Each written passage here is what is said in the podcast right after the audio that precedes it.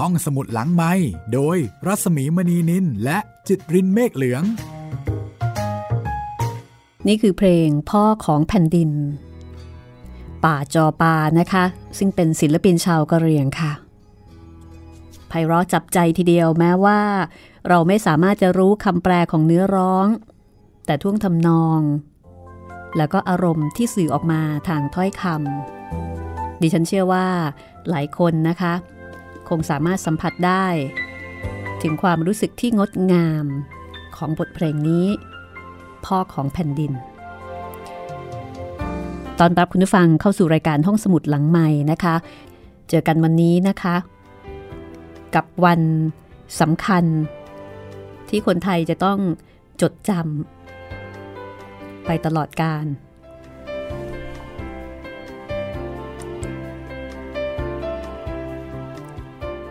วันพฤหัสบดีที่ 26 ตุลาคม 2560 วันที่เราจะรวมใจกัน ส่งเสด็จพ่อแห่งแผ่นดิน สู่สวรรคาลัย วันนี้ห้องสมุดหลังใหม่นะคะนำเสนอเรื่องราวจากหนังสือ หัวใจของแผ่นดิน ซึ่งจัดทำโดยฝ่ายข่าวศิลปะวัฒนธรรมบันเทิงของไทย PBS แล้วก็เป็นหนังสือที่หลายคนอยากจะได้ อยากจะอ่าน อยากจะเก็บเอาไว้เป็นที่ระลึกนะคะสำหรับท่านที่อาจจะยังไม่มีโอกาสได้รับหนังสือเล่มนี้ ก็สามารถที่จะฟังจากห้องสมุดหลังใหม่ได้ เพราะว่าจะนำมาถ่ายทอดให้ฟัง เมื่อวานนี้เป็นตอนแรกวันนี้จะเป็นตอนที่สองค่ะ วันนี้จะเล่าถึง แดนสวรรค์ชั้นที่หนึ่งจตุมหาราชิกา หนังสือหัวใจของแผ่นดินเป็นหนังสือที่ร้อยเรียงข้อมูลเกี่ยวกับงาน ถวายพระเพลิง พระบรมศพ พระบาทสมเด็จพระปรมินทรมหาภูมิพล อดุลยเดชบรมนาถบพิตรในแง่มุมต่างๆ ทั้งในส่วนประดับ ส่วนประกอบ หรือว่าตัวของพระเมรุมาตร ว่ามีคติที่มามีความหมายอย่างไร สิ่งต่างๆ ที่งดงามที่เราเห็น ต้องการสื่อถึงอะไร เป็นความรู้ที่น่าสนใจแล้วก็ควรรู้สำหรับประสบนิกรคนไทย วันนี้เราจะไปแดนสวรรค์ชั้นที่หนึ่ง จาตุมหาราชิกา ซึ่งก็จะมีประติมากรรม ที่เกี่ยวข้องกับความเชื่อ ในจาตุมหาราชิกา แล้วก็เป็นประติมากรรมที่งดงามเกินบรรยายค่ะ เรื่องราวจะน่าสนใจอย่างไร เชิญคุณติดตามได้เลย กับเรื่องราวของหัวใจของแผ่นดิน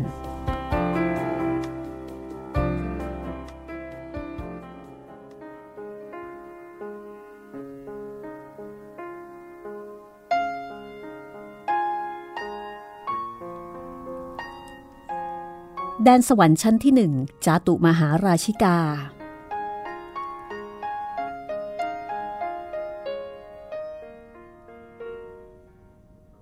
ในแดนสวรรค์ชั้นที่หนึ่งจะมีเท้าจตุโลกบาล ซึ่งมีหน้าที่ดูแลรักษาโลก เป็นเทวดาผู้ป้องกันอันตรายที่จะเกิดแก่มนุษย์ประจำสี่ทิศ จตุก็แปลว่า4นะคะจตุโลกบาล คือรักษาโลก ทั้ง 4 ทิศ ซึ่งที่พระเมรุมาตรก็จะมีประติมากรรมเท้ากูเวน ซึ่งตามคติเท้ากูเวนคือเจ้าแห่งยักษ์ ถือกระบองเป็นอาวุธค่ะ แล้วก็มีเท้าทัตรถซึ่งถือกันว่าเป็นผู้ปกครองเหล่าคนทัน หรือเทวดาที่ทำหน้าที่เล่นดนตรีบนสวรรค์ ในพระหัตถ์จะมีพินนะคะเป็นสัญลักษณ์ ซึ่งประติมากรรมในครั้งนี้นอกจากจะทำตามคติไทยโบราณแล้วนะคะ ยังมีลักษณะของศิลปะสมัยใหม่เข้าไปผสมผสานที่ทำให้ดูเหมือนจริง แล้วก็ดูงดงาม คือเรียกว่าเป็นการผสมผสานระหว่างศิลปะแบบขนบดั้งเดิม และศิลปะ สมัยใหม่ ดูงดงามแปลกตาทีเดียว ทีนี้กลับมาที่เท้าจตุโลกบาล ซึ่งคุณผู้ฟังอาจจะเคยได้ยินมานะคะ เท้าจตุโลกบาลที่เป็นเทวดารักษาทิศทั้ง 4 ประกอบด้วยเท้ากูเวนเท้ากูเวนมีชื่อเรียกอีกชื่อหนึ่งว่าเท้าเวสสุวรรณทำหน้าที่ดูแลรักษาโลกด้านทิศเหนือ อย่างที่บอกว่าเท้ากูเวนจะถือกระบองเป็นอาวุธนะคะ เป็นเจ้าแห่งผีเจ้าแห่งยักษ์ ต่อมาท้าวิรุณหกดูแลรักษาโลกด้านทิศใต้เท้าทัตรสดูแลรักษาโลกด้านทิศตะวันออก ท้าวิรูปัก ดูแลรักษาโลกด้านทิศตะวันตกเท้าจตุโลกบาลทั้งสี่เสด็จลงมาจากสวรรค์ เพื่อรับเสด็จในหลวงรัชกาลที่ 9 เสด็จสู่สวรรค์ ประติมากรรมของเท้าจตุโลกบาลทั้งสี่นี้ ประดิษฐานไว้บนฐานภัยทีชั้นที่หนึ่งบริเวณมุมล้อมรอบองค์พระเมรุมาตรค่ะ ซึ่งเราจะได้มีโอกาสไปชื่นชมนะคะ หลังจากพิธีพระราชพิธีถวายพระเพลิงผ่านไปแล้ว ในเดือนพฤศจิกายน นอกจากนั้นก็จะมีประติมากรรมคชสีและราชสี โคชสีหรือว่าราชสีนั้น เป็นสัตว์ใหญ่ที่ทรงพลังอำนาจ เรียกว่าทรงพลังเหนือสัตว์ทั้งปวงในป่าหิมพานนะคะ ป่าหิมพานนี่ก็จะเป็นดินแดนที่มีสัตว์ ซึ่งเราไม่สามารถจะเห็นได้ตามป่าทั่วไปโคชสีและราชสีในอีกแง่มุมหนึ่ง ยังเป็นสัญลักษณ์แทนข้าราชบริพารโคชสีนั้น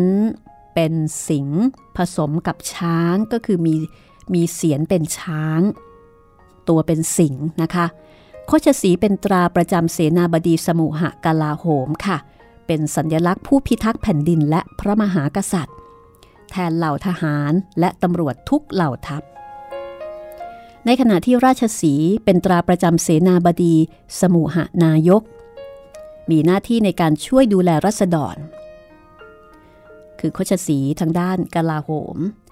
ราชสีทางด้านพลเรือนนะคะแยกกัน ในหนังสือปัญหาพระยามิลิน ระบุคุณลักษณะ 7 ประการของราชสีไว้ก็คือ เป็นสัตว์ที่สะอาดหมดจดไม่มัวหมอง แล้วก็จะเดินทางท่องเที่ยวไป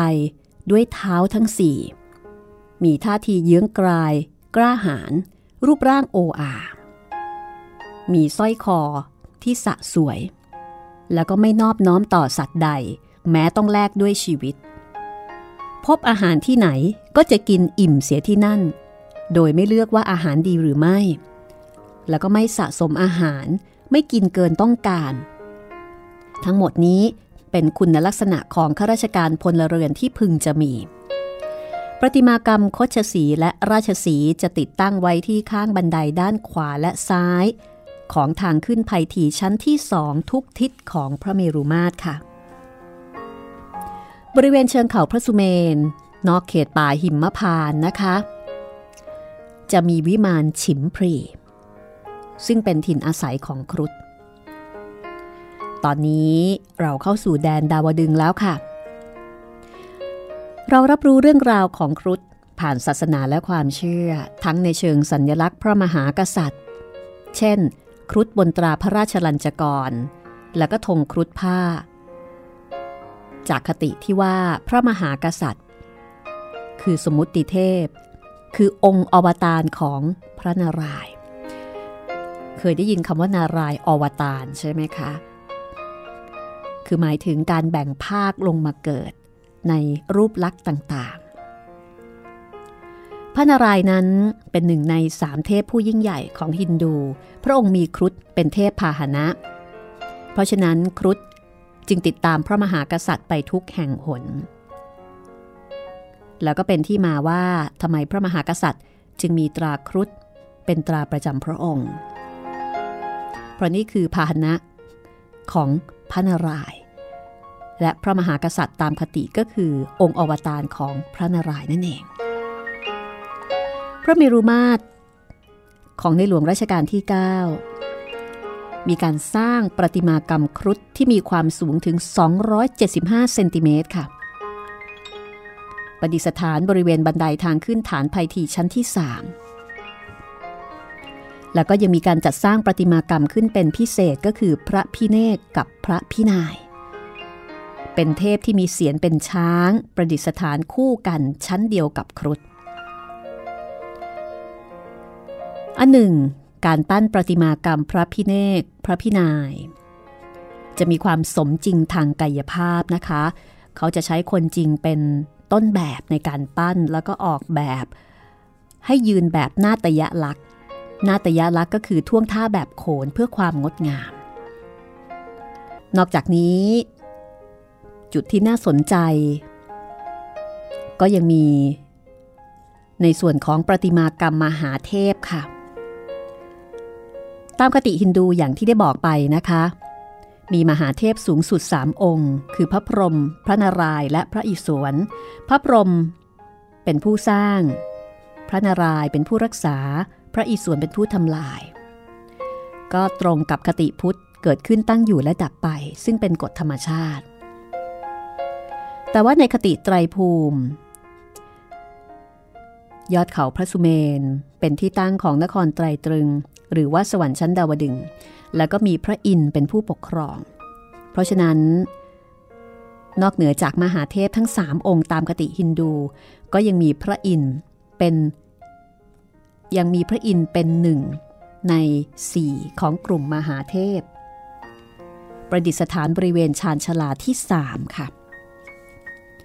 ประติมากรรมของมหาเทพทั้งสี่นะคะ ยังคงยึดรูปลักษณ์ตามคำพีปุราณะ ปุราณะก็มาจากคำว่าโบราณนั่นเองนะคะ ผสานกับแนวคิดประติมากรรมร่วมสมัยทำให้มีความสมจริง คือมีรูปร่างที่เหมือนกับมนุษย์ มีกล้ามเนื้อ มีพระพักที่เน้นศิลปะแนวเสมือนจริง อย่างประติมากรรมพระนาราย จะมีผิวพระวรากายสีม่วง มีสี่ก่อน แล้วก็เป็นประติมากรรมเพียงชิ้นเดียวค่ะ ที่พระพักคล้ายพระบาทสมเด็จพระปรมินทรมหาภูมิพล อดุลยเดชเพื่อสะท้อนคติว่าพระมหากษัตริย์ทรงเป็นองค์นารายอวตารซึ่งประติมากรรมพระนารายในที่นี้ จะทรงแย้มพระโอษฐ์แสดงพระมหากรุณาธิคุณต่อพระสงฆ์นิกรในขณะที่ฐานรองประติมากรรม ออกแบบเป็นรูปครุฑและศิลปะนูนต่ำ รูปพืชพันธุ์ผลไม้ อย่างเช่น ทุเรียนมังคุดดอกไม้ นานาชนิดนะคะ สื่อถึงความอุดมสมบูรณ์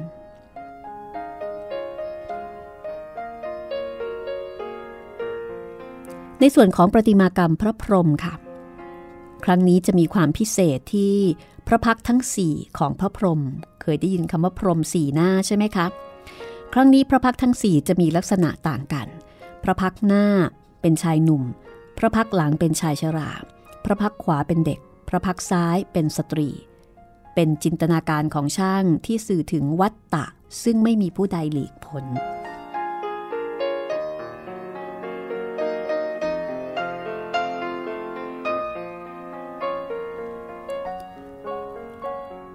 บนชานชลาชั้นที่ 1 ถึงชั้นที่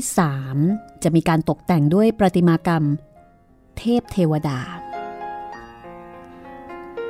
คือเทวดานั่งอัญเชิญ บางแทรกและพุ่ม ประดิษฐานบนฐานไพทีชั้นที่ 1 2 และ 3 รวม 56 องค์ และเทวดายืนอัญเชิญฉัดประดิษฐานไว้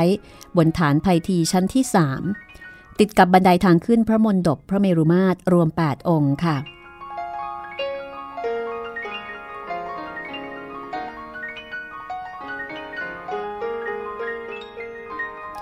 ว่ากันว่าส่วนสำคัญของประติมากรรมชุดนี้ คือการลงลงสีสีกายนะคะ สีผิวของเทวดาเนี่ยค่ะ โดยใช้สีขาวกระบัง สีขาวกระบัง คุณผู้ฟังอาจจะสงสัยว่าหมายถึงอะไร สีขาวกระบังหรือสีขาวหม่นคำว่ากระบังหมายถึงดินขาว ขณะที่ดวงตานะคะดวงตาของเทวดาเนี่ยใช้ถึง 5 สี คือสีทอง สีทองแดง สีน้ำเงิน สีส้มและสีเนื้อ เพื่อสร้างมิติที่สมจริง ส่วนผ้านุ่งก็ถอดแบบมาจากลายผ้าในจิตรกรรมโบราณค่ะ แล้วก็ผ้าโพกศีรษะก็เป็นลายตามจินตนาการของช่างเขียนที่ผูกขึ้นมาจากลายพันธุ์พฤกษา ลายนกคาบ ลายนาคขบ แล้วก็เครื่องทรงเหล่านี้จะไม่ซ้ำกันในแต่ละคู่เทวดา น่าชมมากนะคะ หัวใจสำคัญของงานปั้นคือประติมากรรมต้นแบบในการทำพิมพ์หล่อไฟเบอร์กราส ซึ่งจะมีการใช้ดินชนิดพิเศษตามแบบช่างโบราณ คือดินขี้งูเหลือม เป็นดินเหนียวที่มีเนื้อละเอียดมาก เงางาม สว่างในตัว เมื่อนำมาขึ้นรูปเนี่ยจะทำให้ไม่เกิดรอยด่าง เนื้อดินจะมีสีเสมอกัน และเห็นแสงเงาและความตื้นลึกได้ชัดกว่าดินเหนียวทั่วไป ส่วนใหญ่พบตามแหล่งใกล้แม่น้ำค่ะ อย่างเช่นนครปฐมปทุมธานีสำนักช่างสิบหมู่ เคยหาซื้อได้ จากร้านขายดินย่านพรานนกนะคะ ซึ่งในอดีตเนี่ยจะเป็นย่านโรงหล่อพระ ปัจจุบันมีราคาสูงมากนะคะ แล้วก็ไม่สามารถจะหาซื้อได้อีกแล้ว โดยดินขี้งูเหลือมที่สำนักช่างสิบหมู่ใช้ ผ่านการใช้งานประติมากรรมต้นแบบต่างๆ มากว่า 30 ปีนะคะ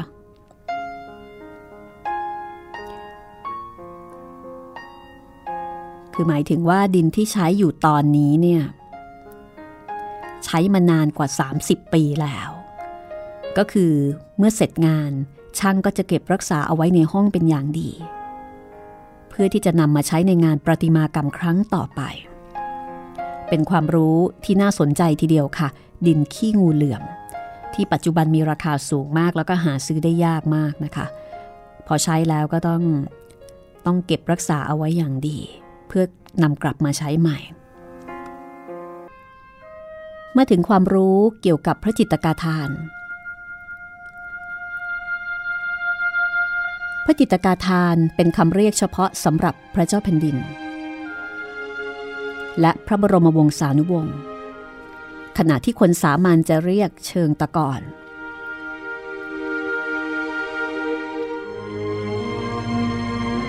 ซึ่งประกอบด้วยแท่นฐานสำหรับเผาทรงสี่เหลี่ยม ภายในใส่ดินเสมอปากฐานสำหรับวางท่อนฟืนไม้จันตกแต่งด้วยกระดาษสี และเครื่องสดสำหรับเป็นเครื่องป้องกันไฟ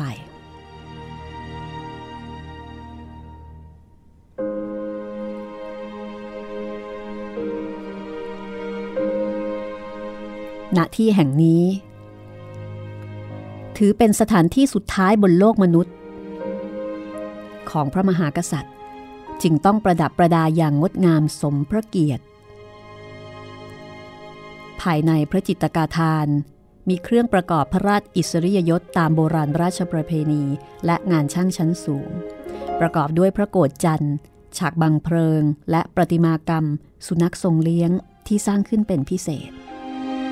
ทั้งหมดนี้สร้างตามคติ ความเชื่อและความสำนึกในพระมหากรุณาธิคุณ ห้องสมุดหลังไม้โดยรัสมีมณีนินและจิตรินเมฆเหลือง ฟอร์ดศพชัยไกรยุนเสนพ่อหลวงในดวงใจนิรันด์ค่ะ ร่วมน้อมใจ ส่งเสด็จพระองค์สู่สวรรค์คาลัย วันนี้ห้องสมุดหลังใหม่นำเรื่องราวเนื้อหา จากหนังสือหัวใจของแผ่นดินของไทย PBS มาถ่ายทอดบันทึกเอาไว้ค่ะ กับข้อมูลความรู้เกี่ยวกับงานถวายพระเพลิง พระบรมศพ พระบาทสมเด็จพระปรมินทรมหาภูมิพล อดุลยเดชบรมนาถบพิตรที่มีรายละเอียดที่น่าสนใจแล้วก็น่าจดจำมาถึงในส่วนของพระโกฏจันทร์ค่ะ มีข้อความจากไตรภูมิกถาหรือไตรภูมิพระร่วง ซึ่งเป็นพระราชนิพนธ์ในพยาลิไทยแห่งกรุงสุขโขทยัยที่กล่าวถึงการใช้ไม้จันทร์ในพระราชพิธีพระบรมศพค่ะ จะขออ่านให้คุณได้ฟัง แล้วจึงยกศพไปสงสการด้วยแก่นจันทร์กฤษณาทั้งห้าแล้วบูชาด้วยเข้าตอกดอกไม้ทั้งหลาย ครั้นว่าสงสการเสร็จแล้ว คนทั้งหลายจึงเก็บเอาธาตุพระยามหาจักรพรรดิราชนั้น ไปประจุแลก่อพระเจดีย์นี่คือข้อความในไตรภูมิกถาหรือไตรภูมิพระร่วงนะคะ วรรณคดีสำคัญทางพุทธศาสนา พระราชนิพนธ์ในพญาลิไทย สมัยสุขโขทยัยที่กล่าวถึงการใช้ไม้จันในพระราชพิธีพระบรมศพ ซึ่งก็ทำให้เห็นถึงความสำคัญของไม้จันไม้หอมที่ใช้ในพระราชพิธีมาอย่างยาวนานค่ะ ถ้าในแง่ของคุณสมบัติไม้จันทร์ซึ่งเป็นไม้หอมก็จะช่วยในเรื่องของการดับกลิ่น และนอกจากนั้นยังเป็นไม้นิมิตที่มีคุณค่าหายากมาก การใช้ไม้จันทร์ประกอบพระราชพิธีพระบรมศพจึงถือเป็นการถวายสักการะอย่างสูงสุดค่ะในพระราชพิธีถวายพระเพลิง พระโกรธจันทร์จะสร้างขึ้นเป็นการเฉพาะในพระราชพิธีแต่ละครั้ง ใช้เป็นฟืนหรือเชื้อเพลิงสำหรับพระบรมศพ มีลักษณะเป็นโกดแปดเหลี่ยม ประกอบด้วยโครงลวดตาข่าย ประดับลายซ้อนไม้ทั้งองค์ สามารถถอดแยกได้ เมื่อถวายพระเพลิงจะเปลื้องพระโกดทองออก เหลือแต่พระโกดลองในแล้วนำพระโกดจันทร์เข้าประกอบพระโกดลองใน ซึ่งประดิษฐานบนพระจิตกาฐานเมื่อพระโกดจันทร์ ซึ่งเป็นโครงตาข่ายมีลายประดับแบบฉลุโปร่งติดไฟ จะทำให้เพลิงลุกไหม้ได้โดยสะดวกและส่งกลิ่นหอม แต่เดิมนั้นจะอัญเชิญพระศพลงในพระโกรธอยู่ในท่ายืน นั่ง คุกเข่า หรือกอดเข่าประสานมือ เพื่อส่งพระวิญญาณเสด็จกลับสู่สวรรค์ แต่เมื่อครั้งงานพระบรมศพ สมเด็จพระศรีนครินทราบรมราชชนนี ลี่ยนมาเป็นการเชิญพระบรมศพลงหีบพระศพแทน ตามพระประสงค์ของสมเด็จย่าที่ทรงเห็นการทำพระสุกรรม หรือมัตราสังพระบรมศพ สมเด็จพระนางเจ้ารำไพพณีพระบรมราชินีในรัชกาลที่ 7 ซึ่งเป็นไปด้วยความทุลักทุเล จึงตรัสว่าอย่าทำกับฉันอย่างนี้อึดอัดแย่เช่นเดียวกับงานพระศพสมเด็จพระเจ้าพี่นางเธอ เจ้าฟ้ากัลยาณิวัฒนากรมหลวงนราธิวาสราชนครินและพระบรมศพ พระบาทสมเด็จพระประมินทรมหาภูมิพลอดุลยเดชซึ่งสามารถทำได้ตามพระราชอัธยาศัย ดังนั้น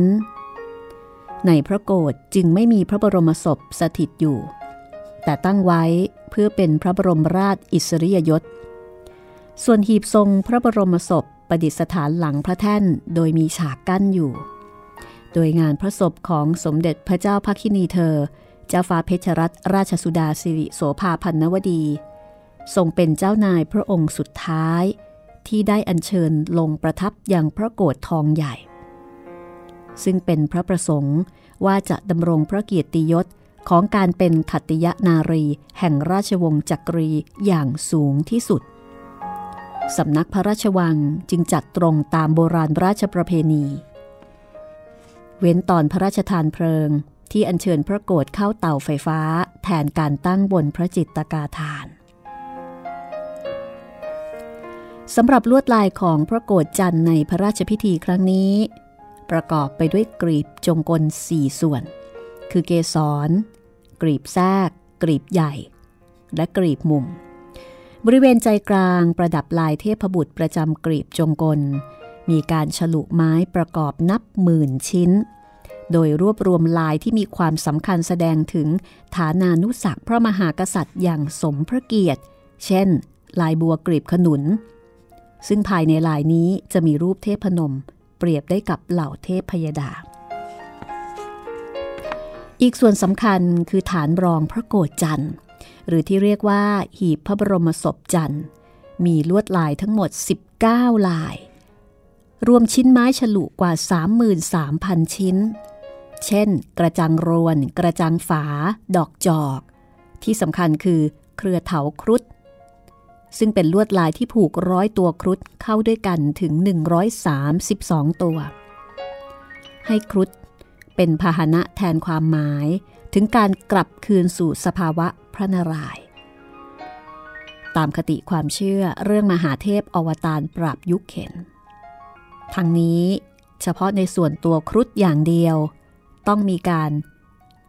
ใช้การซ้อนไม้ถึง 53 ชิ้นค่ะ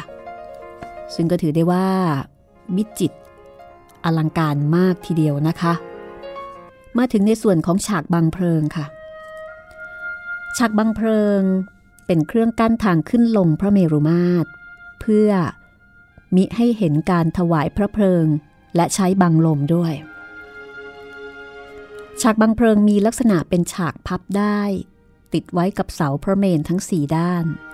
เมื่อใช้งานก็จะดึงหรือคลี่ฉากที่พับไว้เพื่อบังพระจิตกาฐาน ที่ผ่านมาฉากบังเพลิงมักประกอบด้วยภาพเทพพยดาหรือเทวดา แทนความหมายการกลับคืนสู่สวงสวรรค์ โดยเพิ่มเติมพระราชนิยมและคุณูปการของพระบรมวงศานุวงศ์พระองค์นั้นๆ หากแต่ในงานพระราชพิธี ถวายพระเพลิงพระบรมศพ พระบาทสมเด็จพระปรมินทรมหาภูมิพล อดุลยเดชได้มีการทำฉากบังเพลิง เป็นภาพนารายอวตารรวม 8 ปาง ตามคติความเชื่อ เรื่องพระมหากษัตริย์ คือองค์นารายอวตารปราบยุคเข็น ขณะที่ด้านล่าง เป็นภาพโครงการอันเนื่องมาจากพระราชดำริ 24 โครงการ แยกตามหมวดดินน้ำลมไฟ เป็นเสมือนเครื่องบันทึกพระมหากรุณาธิคุณตลอดรัชกาลอันยาวนาน โดยมีการแบ่งทิศเหนือแทนหมวดน้ำ ทิศใต้แทนหมวดไฟ ทิศตะวันออกแทนหมวดดิน ทิศตะวันตก แทนหมวดลม ปิดท้ายวันนี้นะคะ กับข้อมูลเกี่ยวกับเรื่องของดอกไม้จันทร์ ซึ่งครั้งนี้ ดอกไม้จันทร์มีถึง 7 ชนิด อย่างที่คุณผู้ฟังก็คงทราบกันดีค่ะ คือดอกดารารัตดอกกุหลาบ พุตานลิลลี่ กล้วยไม้ ชบาทิพย์และชบาหนู และทั้งหมดก็มีความหมายลึกซึ้ง โดยเฉพาะดอกดารารัตหรือแดฟโฟดิล เป็นดอกไม้ทรงโปรดของในหลวงรัชกาลที่ 9 ที่พระราชทานให้กับสมเด็จพระนางเจ้าสิริกิติ์พระบรมราชินีนาถทรงโปรดที่จะพระราชทานให้เสมอเมื่อครั้งประทับที่สวิตเซอร์แลนด์ ดอกไม้ชนิดนี้ยังมีความหมายถึงความรักที่ไม่ต้องการสิ่งใดตอบแทน และเป็นสัญญลักษณ์แห่งความหวังพบกับเรื่องราวตอนที่สามของหัวใจของแผ่นดิน ในตอนต่อไปนะคะ กับหนังสือที่หลายคนอยากเก็บไว้เป็นที่ระลึก ถึงพระราชาที่จะอยู่ในใจ ไปชั่วนิรันดร์แล้วพบกันใหม่ตอนหน้า ปิดท้ายด้วยเพลงแสงแห่งรัก เก่งทัชยะกับสุนารีราชสีมาค่ะ ห้องสมุดหลังไม้โดยรัสมีมณีนินและจิตรินเมฆเหลือง